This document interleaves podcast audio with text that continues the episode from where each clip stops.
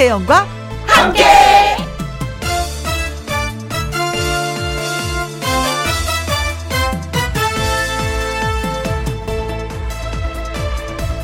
오늘의 제목, 너튜브에 다 나오는 이유.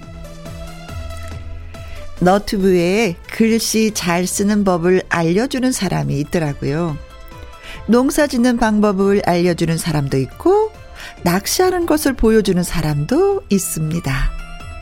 앵무새 길들이는 법을 알려주는 사람도 있고, 여기저기 돌아다니면서 맛있는 식당을 소개하는 사람도 있습니다. 그렇게 사소한 거라도 내가 잘하는 것을 남에게 알려준다는 건 참 좋은 일 같습니다. 여러분도 잘하는 게 뭐라도 있으면 한번 해보세요. 너튜브를 꼭 해야 하냐고요? 아닙니다. 누가 보든 말든 그냥 해보세요. 하다 보면 뭐가 돼도 되고요. 내가 안 찍어도 누군가 찍어서 너튜브에 올립니다. 세상 참 재밌어졌습니다. 그러니까 뭐라도 하자고요. 2021년 3월 14일 일요일, 김혜영과 함께 출발합니다. KBS E라디오 매일 오후 2시부터 4시까지 누구랑 함께, 김혜영과 함께. 3월 14일 일요일, 오늘의 첫 곡은 박주희의 청바지였습니다. 청바지 무슨 뜻인지 알죠? 청춘은 바로 지금이다 라고 합니다. 자, 광고 듣고 다시 옵니다. 김혜영과 함께. 애청자 여러분이 보내주신 이야기를 전해드리는 사연 창고, 노래 한 곡 듣고 와서 사랑스러운 코너지기 가수 요요미 씨 만나보도록 하지요. 5825님의 신청곡이기도 합니다. 진성의 채석강.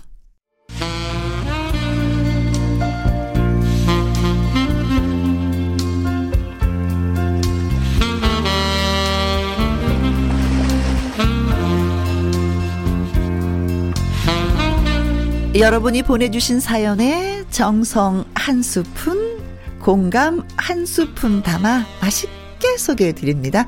김혜영과 함께 사연 창고 오픈.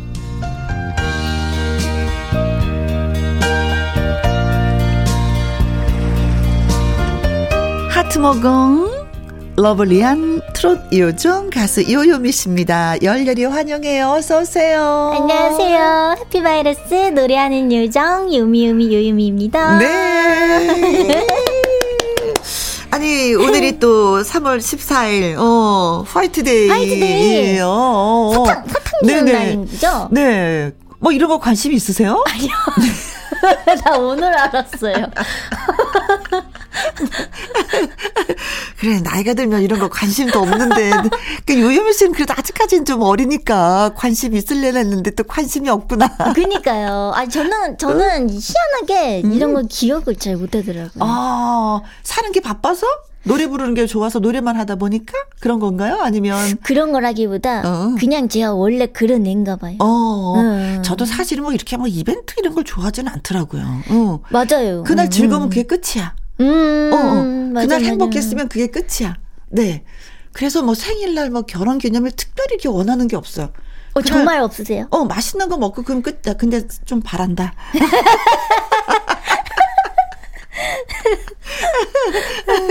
은근슬쩍 낮에는 바라는 게 없는데 저녁 때 되면 괜히 괘씸해.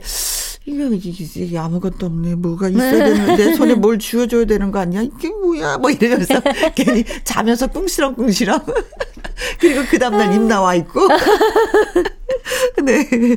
자, 오늘이 또 그런 날이다라는 거 한번 얘기하면서 네, 넘어가도록 하겠습니다. 사연 창고 첫 번째 사연, 요요미 씨가 먼저 소개해 주세요.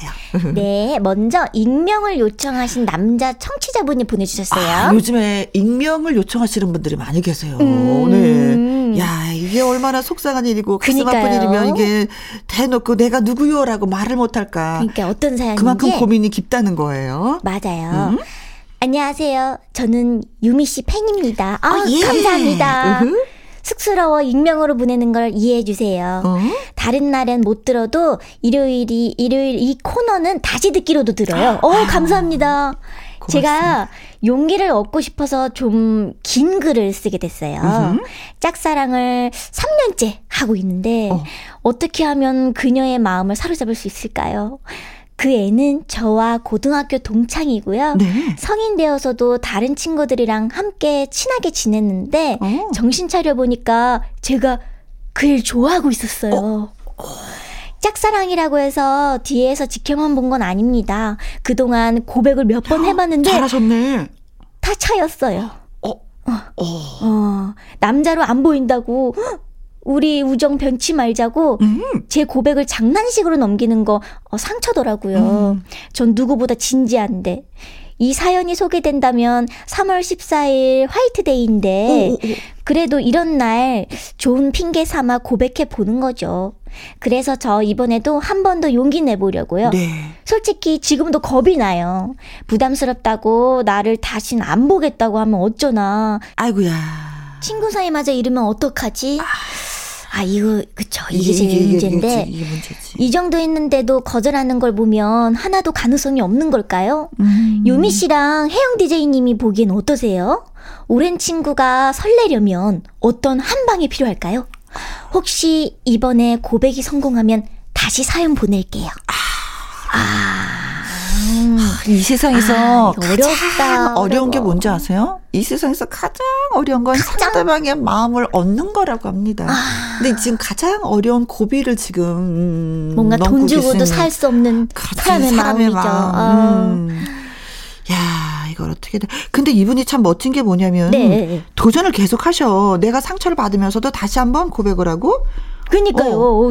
그냥 지켜만 본 게 아니잖아요. 오늘 또 한 번 내가 또 상처받을 걸 생각하면서 또 도전을 해보겠다는. 그쵸? 그쵸. 근데 여자의 마음이 돌아올까. 근데 정말 힘드시겠다. 또 이게 친한 친구였다가 갑자기 그 친구 여자로 보이게 되면. 근데 여자로 보여서 또 상대도 같은 뭐 남자로 보이면 그것처럼 좋은 일은 없는데 한쪽은 여자로 보이는데 한쪽은 그냥 친구로 보이는 거예요. 그런 거죠. 그냥 남자 사람으로 보이니까 이게 안 되는 상황인 건데 그런 이런 경험 같은 비슷한 거 있어요? 저는 여중여고 다녀서 그런 게 없어요. 그래서 그 초등학교 때 뭐 애기니까 뭐 근데 저는 방송 생활하면서 그 있었어요? 비슷한 경험은 있었어요. 아 진짜요? 근데 저는 그냥 동료인 거예요. 동료인데 어느 날 이렇게 얘기를 하니까 고백했어요. 근데 이 사람 그 순간 이 분위기를 어떻게 모면하지? 어떻게 빠져나가지? 그 생각밖에 없는 거예요. 왜냐면 그런 생각을 전혀 해본 적이 없기 때문에. 그냥 동료다라고만 생각했지. 남자로 보인 적도 없었고. 근데 훅 이렇게 얘기하니까 이 사람하고 진짜 사이가 나빠지면 어떡하지? 내가 거절함으로 인해서. 나는 계속 일을 할 거고 계속 볼 건데 그 걱정이 더 컸어요. 사실은. 그래서 어떻게 좋게 지내서 나는 친구로 지내자. 그래서 내가 가끔 얼굴 봐도 그냥 더 반가워. 다른 사람보다 더 반가워.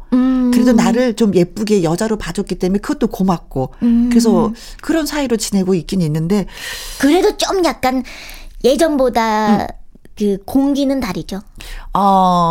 고마움에.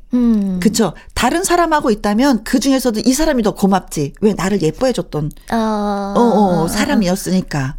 다른 사람은 나한테 관심이 없었는데 이 사람은 그래도 나한테 좀 관심 있었던 사람이니까 나도 더 고맙고 감사하고 더 잘 되길 바라고 뭐 그런 마음은 늘 있죠. 근데 사람의 마음 얻기는 진짜 힘들어. 근데 이 여자분이 저랑 같은 처지인 거잖아요. 그쵸. 똑같은. 근데 내가 이 사람이 마음에 들지 않는데 계속 똑같은 프로포즈를 계속 해온다면 진짜 많이 좀 여자 입장에서도 힘이 들 것 같은 생각도 들긴 해. 그쵸, 좀 부담이 될 수도 있고. 그래서 요번에 만약에 다시 한번 용기를 내서 고백을 해서 아니다라고 하면은 그땐 정말 친구로.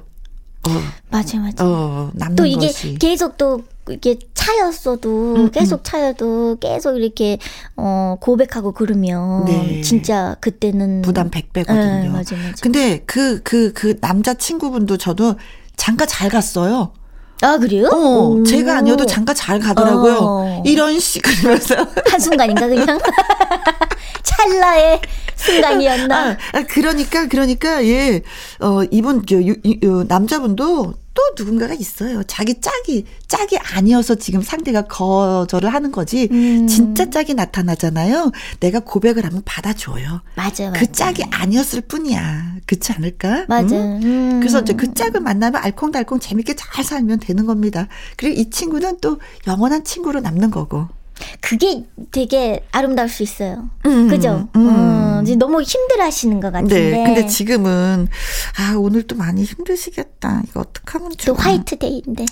그 나중에 세월이 지나면 나한테도 그런 참 내가 좋아했던 사람이 있었지 하고 추억 이야기를 할 그 시절이 있을 것 같아요. 맞아요. 그러기까지가 조금 약간 너무 힘들 뿐이지. 그래도 아휴. 사람 마음을 얻지 못하는 건 어쩔 수가 없어. 이건 진짜 가장 힘든 일입니다. 그래도 네. 혹시 몰라요. 옛날 말에 그런 말도 있잖아요. 10번 찍어도 안 넘어가는 나무 없다고. 오늘 확 찍어갖고 넘어갔으면 좋겠다, 진짜. 그러니까요. 그러길 바라는 마음에서 네 요요미 씨의 노래 한 곡에 띄워드리도록 하겠습니다. 촌스러운 사랑 노래. 가수 요요미 씨와 함께하는 김혜영과 함께 사연 창고. 이번에는 이승현 님이 보내주신 사연이 되겠습니다. 네? 어릴 때 만나 친해졌던 30년 넘은 친구들이 있습니다. 지금은 다른 동네에 살지만 우리는 한때 신림동 삼총사라고 불렸어요. 그런데 3명. 이렇게 홀수로 친하면 꼭 외로운 사람이 하나 생기는 것 같은데 우리의 경우 매번 그게 저입니다. 소외감 제대로 느낍니다. 걔들은 어릴 때부터 그랬어요. 수학여행이나 견학 갈 때 버스나 기차 타고 가면 꼭 둘이 앉아요. 그리고 저는 어색하게 별로 안 친한 다른 애랑 그 앞 아니면 그 뒤에 앉고요. 짝 지으라고 하면 둘이 냉큼 붙고 나 없을 때 둘이만 떡볶이 먹고 얘기하고 여기서 다 말하자면은 2시간도 모자랍니다. 단체 깨톡방이 있는데 여기서 셋이 수다 떨거든요. 네네. 근데 걔네는 그 방 말고도 자기들끼리도 메시지를 주고받더라고요. 저만 모르는 얘기를 하길래 무슨 소리야? 했더니 같이 있을 때 한 말 아니었어? 그러게 따로 했었던 얘긴가 보다 이러고 있습니다.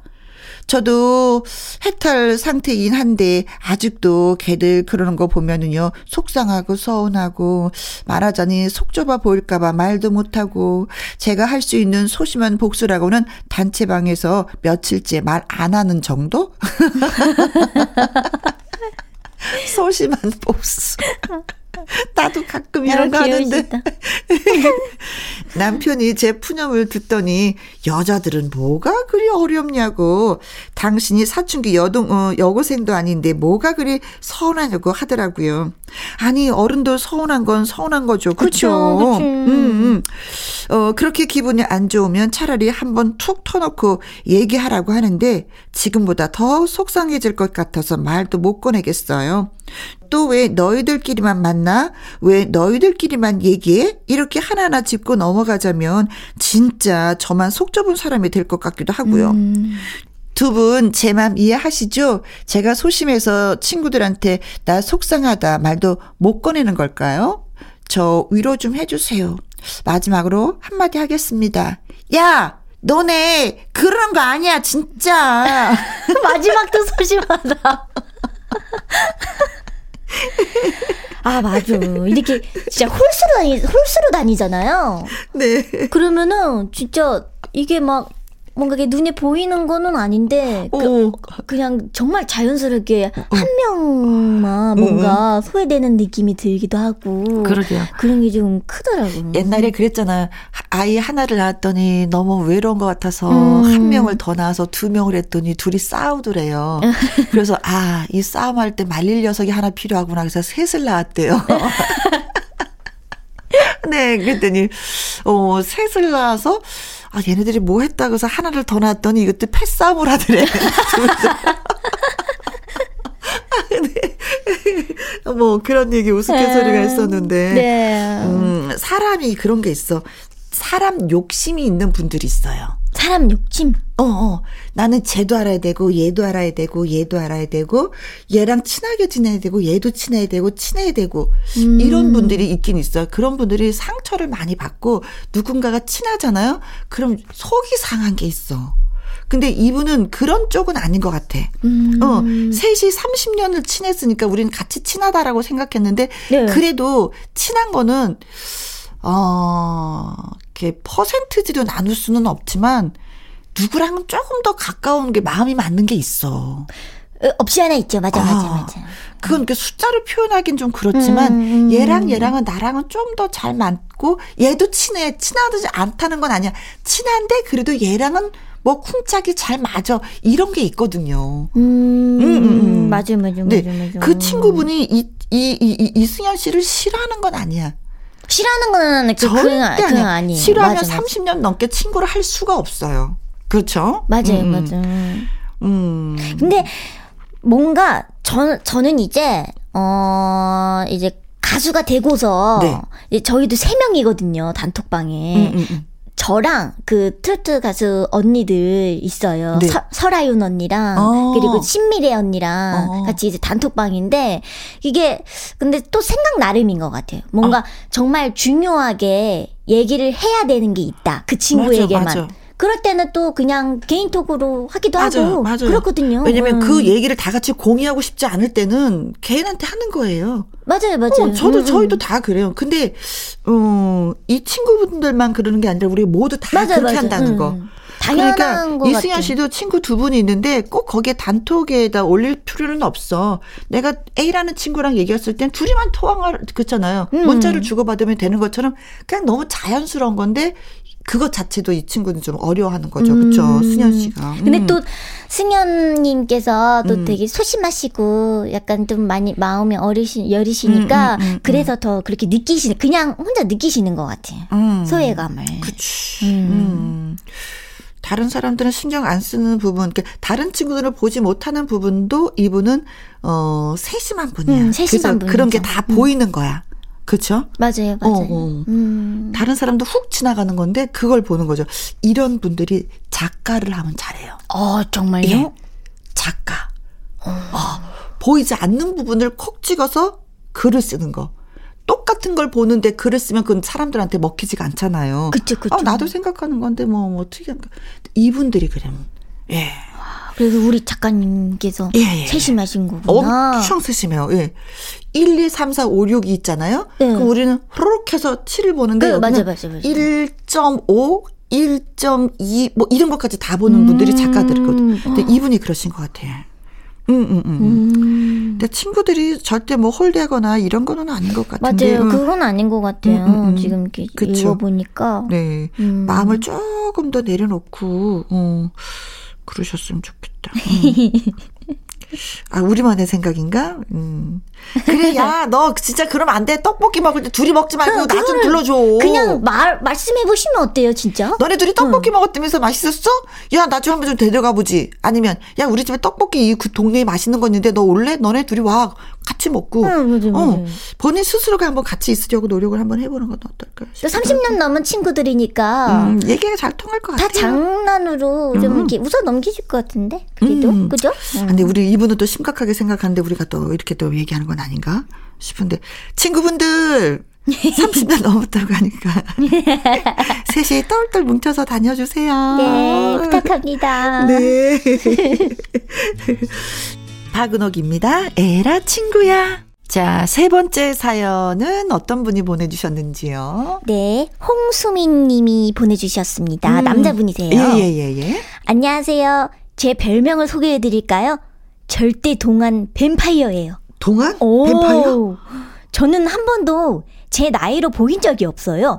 오랜만에 만난 친척들은 저만 보면요. 너는 얼굴이 어쩜 그렇게 어려 보여. 비결이 뭐야. 같이 좀 알자.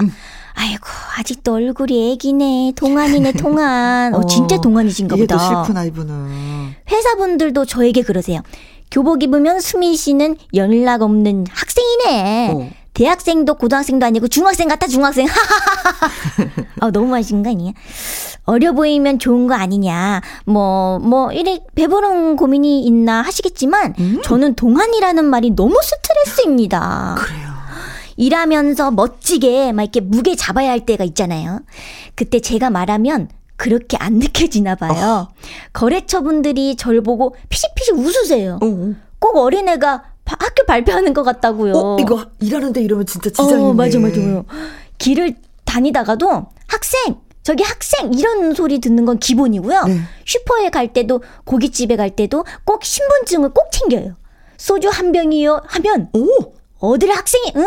뭐가 이리 당당해? 어, 어딜 술을 마시려고. 따끔하게 야단 맞는구나. 네. 슈퍼 가서 술 못 산 적도 있고요. 다른 일행이 대신 사준 적도 있고 그래요. 또 소개팅을 해서 마음에 드는 여자분을 만났는데 차였어요. 왜요? 제가 너무 어려 보이고 어리숙해 보이고 매력이 없대요. 사람이 제 나이대로 보이는 것도 축복입니다. 요유미 씨도 혜영은 누님도 동안이신데 여자분들은 동안이라 마냥 행복만 하신가요? 혹시 저처럼 고민을 하신 적도 있으신가요? 좀 더 나이 들어 보이는 방법 이런 것도 있을까요? 아유, 지금 저희들은 뭐 어떻게 썼는지 어려 보이려고 그냥 가끔 막 혀 짧은 소리도 하고. 나 근데 진짜 동안이 얼마나 좋은데요. 오, 저희가 바라는 게 동안인데 안 돼서 속상해요. 그래서 성형외과를 다 가는 거 아닙니까? 젊어 보이려고, 어려 보이려고. 그러니까요. 근데 너무 어려 보여가지고요. 제가 진짜 겪은 거 중에 네. 예전에. 그치, 요유미 씨는 좀 겪었겠어요. 저는 진짜 웃긴 경험 하나 있어요. 뭔데요? 제가 중1 때, 중학교 1학년 때 이제 집에 가려고 이제 버스비밖에 없었어요. 그때 나 500원 막 이러고 막 1000원 이랬는데. 네. 아니, 갑자기 기다리고 있는데. 저기 사복 입은 친구들 한 3명인가 4명이 저한테 오는 거예요. 여자 친구들이. 근데 나한테 갑자기 이러는 거예요. 얼마 있네요. 그래가지고 응?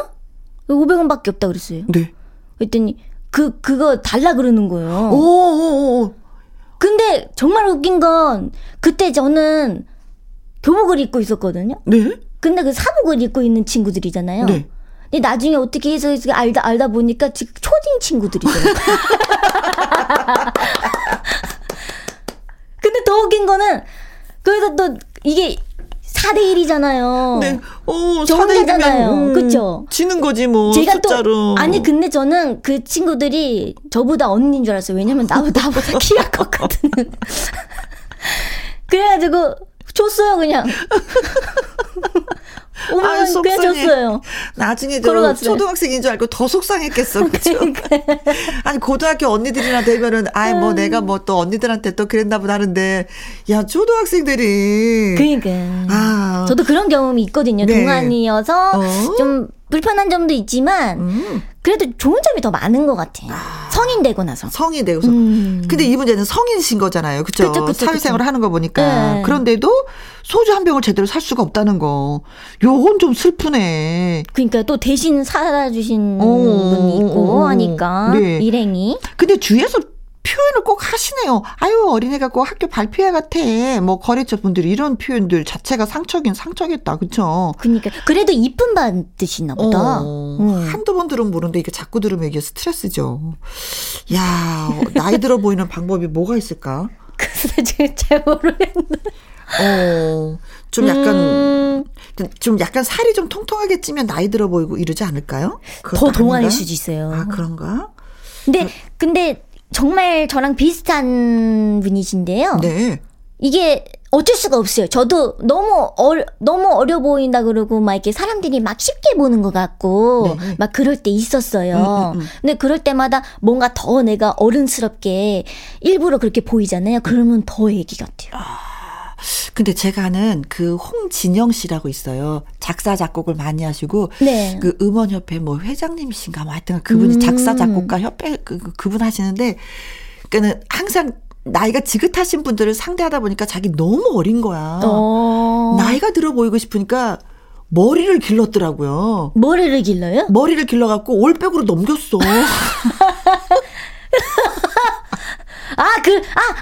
그러면은 조금 들어 보여요. 머리를 올 빼고 넘어가고 완전히 아저씨가 돼버렸어. 이게 뭐 샤이하게 머리 막 옆으로 치던 분인데. 그러니까 또 나이가 들어 보이더라고 머리를. 네, 올백으로 넘겼는데. 그리고 옷 같은 경우도 좀 이렇게 좀 아저씨스럽게 옷을 입었어요. 뭐 양복 같은 거 입고 이러고 다니니까 좀 나이가 들어 보이더라고요. 그래서 어디 가면 다 어리다고 반말을 해서 아주 기분이 나빠가지고 그렇게 했다고. 아, 어렵고도 어렵네요. 아, 진짜 이게 너무 나이가 어려 보인다 해도 이게 속이 상한 일이구나. 그렇죠. 변신은 아무래도 뭐 지금 뭐 생김새가 그런데 어떻게 변신을 할 수가 없는 거예요. 주름을 만들 수도 없는 거고 흰머리를 만들 수도 없는 거고. 그러니까 그치, 머리를 그치. 기르거나 옷으로 어떻게 조금 약간 그죠 변신을 해보는 게 어떤가라는 생각밖에 들지가 않는데. 그렇게 해도 조금 나이 들어 보일 거예요. 네. 아마. 근데 그나마. 지금은 약간 내가 동안이어서 불만일 수 있는데 나이가 지잖아요. 다 부러워요. 맞아요. 다 부러워한다고 다 부러워해요. 왜냐하면 친구들 막 주름 생기고 얼굴 피부 다 처지고 그럴 때 난 아직도 동안이고 탱탱할 거니까 그때 이제 큰 소리 칠 수가 있습니다. 때를 기다리십시오. 네, 때를 기다리세요. 지금은 그때가 아닌가 봅니다. 지금은 그때가 아닌 것 같아. 네, 조금만 더 기다리시면 뭐 그냥 높은 데 우뚝 설 수 있어. 그냥 진짜 아주 그때 때를 기다리십시오. 네. 맞다고 하는데요. 전승희 씨가 맞소 때를 기다리세요. 그러니까 맞소 하셨습니다. 전승희의 맞소 듣습니다.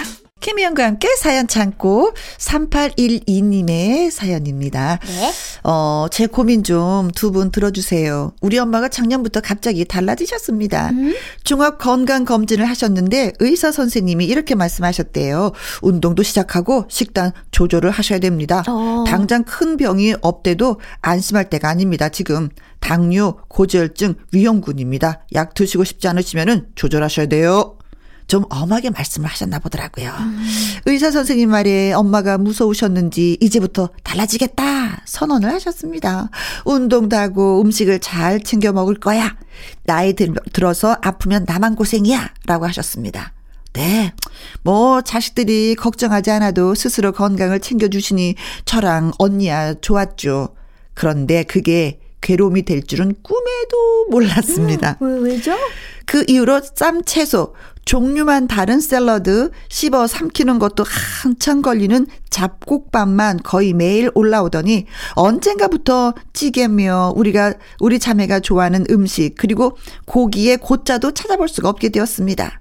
채식 위주의 식단으로 완전히 변해버린 겁니다. 어떻게? 엄마, 우리는요 채식주의자가 아닌데 그리고 엄마도 단백질을 보충해야지 그랬더니 저랑 언니 말은 듣고 싶은 부분만 들으시더라고요.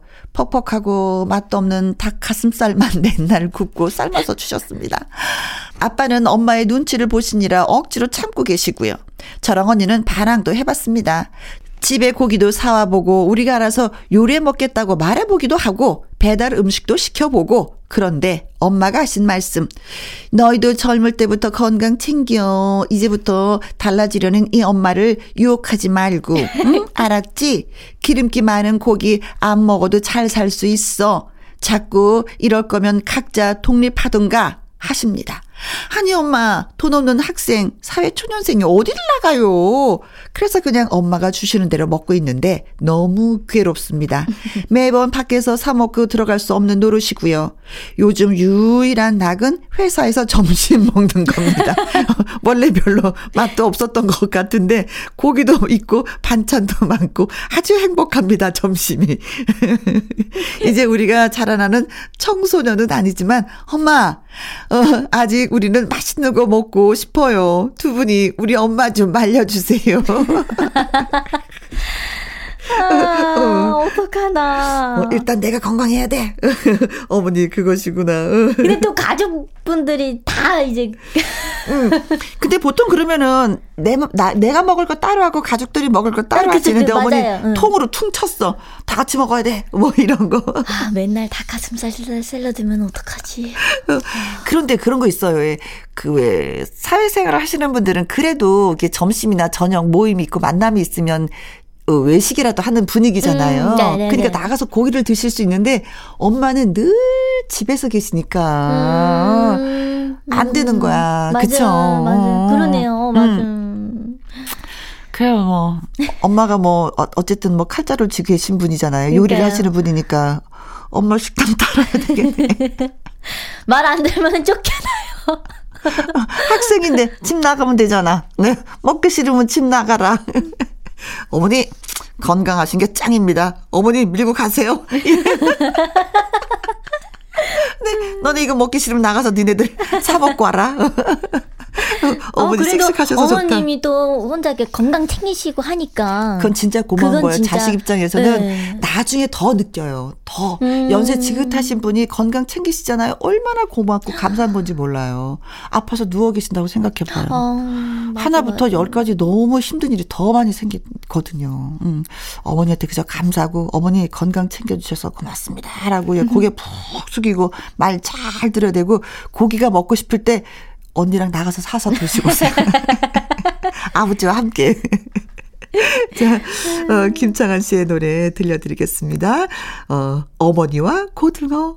KBS E라디오 김희영과 함께 1부 마무리할 시간이에요.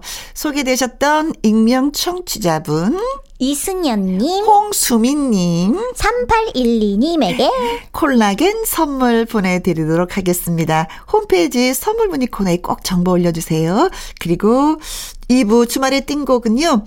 일요일의 멋진 음악 가이드 박성서 대중음악평론가와 1988년도로 떠나보도록 하겠습니다. 1부 마무리 곡은요. 김양의 우지 마라 이 노래 들으면서 2부에서 다시 뵙도록 하겠습니다. 요요미 씨는 여기서 바이바이. 또 만나요. 네, 고마웠어요. 하트 먹어.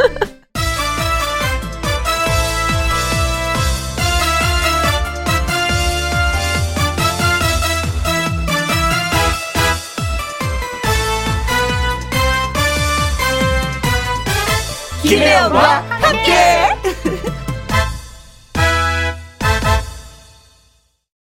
KBS E라디오 김혜영과 함께 2부 시작했습니다. 숨어있던 명곡을 찾아 떠나는 주말의 띵곡. 지금으로부터 33년 전 1988년으로 가보도록 하지요. 일요일의 남자 박성서 대중음악평론가를 만나기 전에 이 노래부터 전해드리겠습니다. 미사리의 대통령으로 불리던 박강성이 1988년에 발표한 노래입니다. 박강성, 문 밖에 있는 그대. 김혜영과 함께.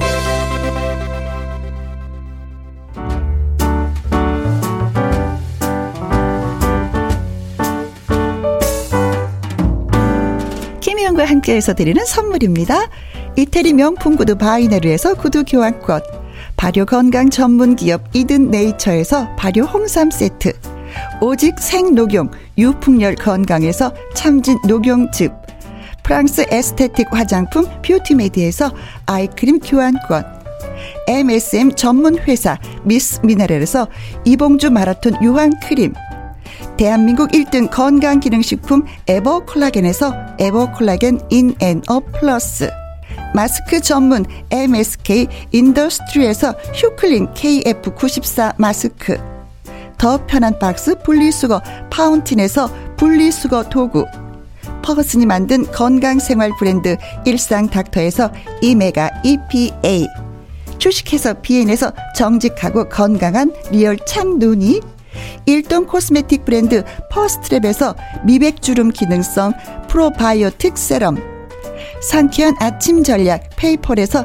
세계 선택 RU21, 20년 전통기업 예인수산에서 해물 그대로 팩, 온 가족 세제 컨센서스에서 세탁 세제와 섬유 유연제, 튼튼한 모발의 비법 모두 유래에서 한방 샴푸, 바이오 기술로 만든 화장품 소노스킨에서 초음파 홈케어 세트, 하림 이 닭에서 100% 쌀과 물로만 지은 하림 순수한 밥, 한 접시 행복 7별 간장게장에서 게장 세트, 주식회사 한빛코리아에서 아이래쉬 매직톨 래쉬, 그리고 여러분이 문자로 받으실 커피, 치킨, 피자, 교환권 등등의 선물도 보내드립니다.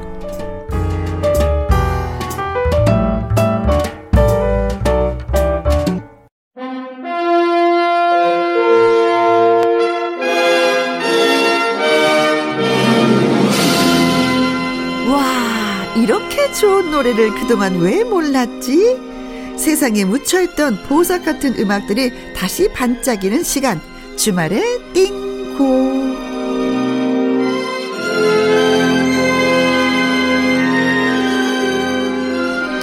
띵고 감별사 박성서 대중음악평론가 나오셨습니다. 어서 오세요. 네, 안녕하세요. 네, 아 진짜 안녕하신 것 같아요. 얼굴 표정이에요. 그동안 일주일 동안 편안해 보이십니다. 자, 주말에 띵곡, 그 띵곡을 선별하는 특별한 기준이 있는지 좀 궁금하기도 해요, 선생님. 특별한 기준은 없고요. 그러니까 딱 듣는 순간에 이 노래를 처음 들었던 네. 그 시절로 우리를 데려가주는 네. 그런 추억의 노래들이 우선인데 네. 그 이 노래를 듣던 시간들이 지금으로부터 뭐 꽤 오래전이니까 지금보다는 훨씬 젊을 때죠. 그렇죠. 단지 그렇죠. 그때를 추억하고 회상하는 게 아니고 네. 이 노래 듣는 동안에 그때처럼 젊게 살자 뭐 이런 마음을 갖고 네. 제게 그런 어떤 힘을 주는 노래를 우선적으로 뽑았습니다. 네. 자, 얼마 전에 김영과 함께 화요 초대석에 자주색 가방을 노래 방주연 씨. 예, 방주연 씨가 이렇게 출연하셔서 그 노래를 부르는데요. 예. 갑자기 등에서 이렇게 뭐가 뒤끝이 후끈후끈하면서 뭐가 퓨 올라오는 그 느낌? 자주색 가방을 냈을 때 그 그 느낌이 왔다는 거죠. 아, 그래서 뒤가 막 후끈후끈 달아오르면서 아, 가만히 앉아서 노래를 못 듣겠더라고요. 그래서 막 벌떡 일어나서 춤췄잖아요. 네, 오늘도 학교로 뛰어가던 네. 그때를 생각하면서 오늘도 이제 그런 노래들을 여러분께 소개해 드릴 텐데 저와 같은 느낌을 받지 않을까라는 생각을 해보게 됐습니다. 자, 코너도 시작하기 전에 저희가 듣고 온 노래가 박강성의 문 밖에 있는 그대였거든요. 이 노래부터 좀 선생님 소개해 주세요. 예, 그 소개할 때 말씀하신 것처럼 뭐 미사리의 대통령 혹은 네. 미사리의 조용필 뭐 이렇게 부르는 가수죠. 워낙에 현재까지도 잘하니까. 그 라이브 위주로 활동을 하는데 그 박강성 1집 그러니까 데뷔곡이에요. 네, 88년도에. 그, 네. 예, 이 박강성 씨도 저희 화요 초대석에 올라오고 저 문 밖에 서 있을 것 같은데 한번 만났으면 좋겠습니다. 참 성실하고 네. 노래를 잘하시죠. 그렇죠. 그 지난 시간에 이어서 오늘도 그 1988년도로 노래여행을 떠나보겠는데요. 그 뭐 다 아시는 것처럼 정말 그 대한민국 정부 수립 이래로 최대 이벤트라는 네. 올림픽이 개최된 해죠. 그래서 그 당시에는 그 수많은 스타들이 국민적 영웅으로 떠올랐는데요. 그렇죠. 스포츠 스타. 예, 네. 우리나라에는 그 종합 4위라는 역대 최고 성적을 달성했습니다. 그러면서 네. 그 수많은 스타들이 국민적 영웅으로 떠올랐죠. 저는 그때가 그 현정화 선수. 그렇죠. 예. 뭐 저는 지금도 가끔 통화도 하고 예 만나기도 하는데 예. 현정화 선수의 그 찌릿찌릿했었던 맛 그 금메달을 딸 때 그리고 김순영 선수도 양궁 잊을 수가 없고 예 김지엽 선수도 또 잊을 수가 없고 이분들이 그때 우리한테 굉장히 많은 힘을 주고 자랑스러운 대한민국의 그럼요. 그 이름을 서로 그 대화 속에 등장시키는 순간 네. 말하는 사람도 자부심을 느꼈으니까 그렇죠. 그 정도로 대단한 영웅들이었고요. 그때는 진짜 애국가를 너무나도 많이 들었던 해였던 것 같아요. 그렇습니다. 네, 금메달 따면 그냥 애국가가 나오니까. 따라 부를 정도로 신났던 경건하면서 눈물 흘리면서. 그 개인적으로 저는 가장 기억에 남는 경기는 네. 그 여자 핸드볼 선수. 아. 이 결승에서 그 소련을 꺾었죠. 그래서 금메달을 확정 줄 때. 네. 그때는 정말. 저야말로 그 자주색 가방을 등에 맨 것처럼 네. 전율을 느꼈던 그런 시간이었습니다. 저는 양궁이 특히 이제 양궁은 지금도 우리나라가 가장 또 강하잖아요. 전 세계적으로. 그렇죠. 그때 당시도 금운동을 다 석권했었던 걸로 기억이 나거든요. 근데 저는 김순영 선수밖에 생각이 안 나요. 예. 두 선수. 그 왕희경 선수도 있었고 네. 윤영수 선수도 있었고 그 금운동을 다 싹쓸이 했는데 네. 그뿐이 아니라 그 남녀 모두가 다 단체전을 금메달을 차지했었죠. 아, 세월이 흘러서 선생님 저는 희미한데 선생님은 다 기억을 하고 계시네요. 저는 88년도 그 이 방송을 준비하면서 네. 그때를 다 접하다 보니까 잊었던 것이 막 그대로 떠올라요. 그래서 특히 올림픽 그 끝났을 때 그 그때 감동은 네. 지금까지도 네. 이어지고 있고요. 그래서 김순영 선수는 그 고향의 양궁 장인과 체육관도 김순영 체육관으로 또 그렇죠. 네, 지어졌었던 걸로 기억이 되고 있거든요. 그렇습니다. 참 이런 어떤 열심히 노력하던 그런 네. 것들이 뭐 지금 우리 대한민국으로 이어져서 계속 즐겁다. 이렇게 화이팅했으면 좋겠다는 생각이 들고요. 네. 그 가요계에서도 슈퍼스타들이 줄줄이 탄생했어요. 그러니까 그 당시에 신인으로 등장했던 이승철, 네. 또 박강성 그리고 세월이 가면의 최우선. 네. 네. 내게 남은 사랑을 드릴게요. 장혜리. 그리고 바로 이 가수. 강변가요제에서 네. 대상을 받으며 등장합니다. 그야말로 돌풍을 일으켰는데요. 아, 이상은. 담다디담. 네. 예, 그리고 또 한 명의 가수가 그 부른 노래마다 모두 히트시켰던 변진섭 씨죠. 이들의 노래 그 담다디 그리고 변진섭의 새들처럼을 잇따라 준비했습니다. 아, 이 88년도가 진짜 풍성했네요. 그렇습니다. 예. 근데 사실 따지고 보면 한 해에 스타가 나오기가 참 이제 요즘에는 힘든 세상이 되어버렸잖아요. 그렇습니다. 그때 어떻게 이렇게 스타들이 많이 등장을 했을까요? 그러니까 그 스포츠는 그 종합 4위였지만 네. 가요는 1위였습니다. 그렇네요. 자, 그럼 노래 듣고 오겠습니다. 이상은의 담다디, 변진섭의 새들처럼. 이상은의 담다디, 변진섭의 새들처럼 두 노래 듣고 왔습니다. 아, 진짜 사실 어깨가 들썩들썩하게 되는데요. 좀 예. 담다디 하면 흔들게 되는 거고. 예. 아, 그 88년 이에 또 한 명의 신인스타가 등장합니다. 바로 양수경 씨인데요. 아, 양수경 씨도 예. 이때 등장했군요. 유독 여성스러운 그런 노래들로 사랑을 받았죠. 그 1986년도에 그 KBS 신인 발굴 프로그램이었죠. 신인 무대. 네. 여기에 출연해서 아. 처음 이름을 알린 뒤에 네. 그 88년 이에 정식으로 데뷔를 합니다. 그 데뷔 음반에서 그 블루스 스타일이죠. 바라볼 수 없는 그대. 그리고 팝 스타일인 그대는 네. 두 곡이 크게 히트했는데 그 바라볼 수 없는 그대 같은 경우는 그 이때 같이 신인으로 등장했던 박강성 씨가 만들었던 노래였죠. 아, 박강성 씨가요? 예, 그 본인이 부르려고 했는데 양수경 씨가 하도 졸라서 양수경 씨가 발표를 한 그런 노래인데 네. 이 노래 중에서 그 그대 눈을 준비했고요. 네. 이어서 준비한 노래는 그 해바라기의 님에게를 준비했습니다. 님에게는 이주호 작사곡의 노래인데 네. 그 TBC 젊은이의 가요제에서 진검다리 기억나시죠? 네. 박영은 씨가 있었던 네. 그 진검다리가 먼저 불러서 알려졌고요. 해바라기가 바로 이 88년도에 리메이크해서 더 사랑을 받았습니다. 네. 젊은 분들은 TBC 이게 무슨 말일까? 그렇죠. 라고 할 것 같아요. 그렇죠. 네. TBC 젊은이의 가요제에서 입상한 노래를 또 이렇게 소개를 받게 됐네요.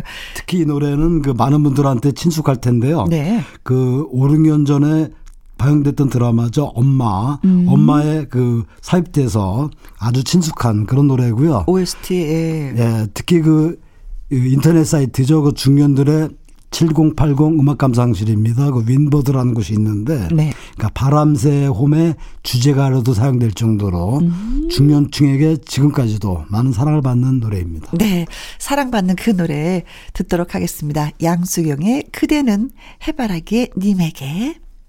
주말의 띵곡, 박성서 대중음악평론가와 함께 1988년 띵곡들을 감상하고 있습니다. 듣고 오신 노래는 양수경의 그대는, 그리고 해바라기의 님에게 였습니다.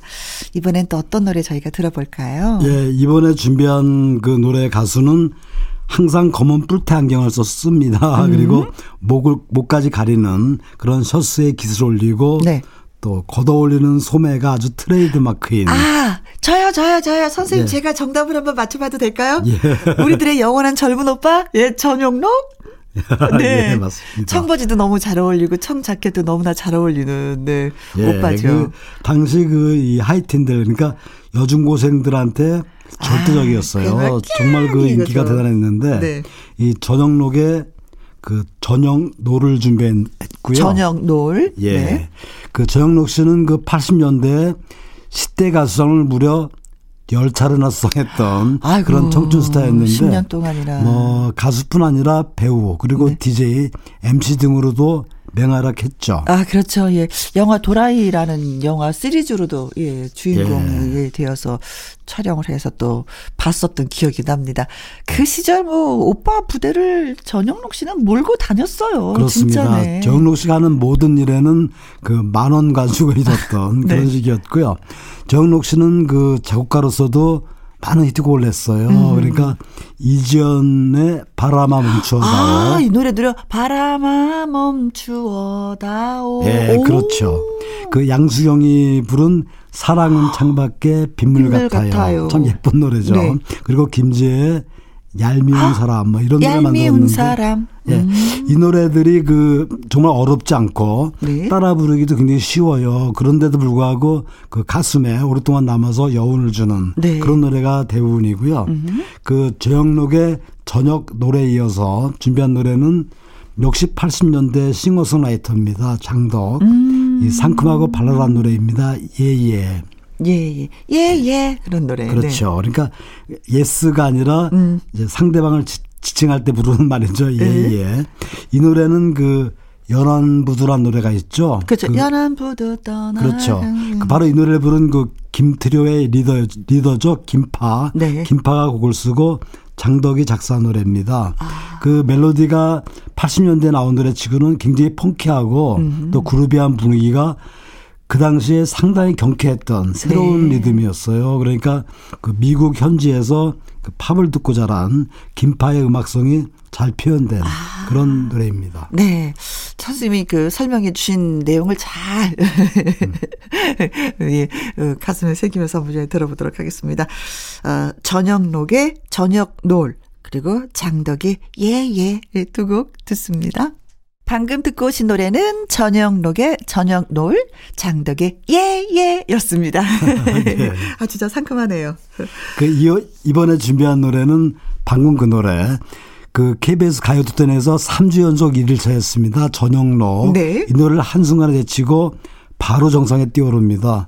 김종찬의 사랑이 저만치 가노를 준비했고요. 좋았죠 이 노래. 예, 김종찬 씨는 이 노래와 그 토요일은 밤이 좋아로 그야말로 최고 전성기를 구가했습니다. 그래서 네. 각종 연말 시상식을 휩쓸었던 그런 때였고요. 네. 이어 준비한 노래는 그 양희은 씨가 1988년에 발표한 새 노래 음반 중에서 네.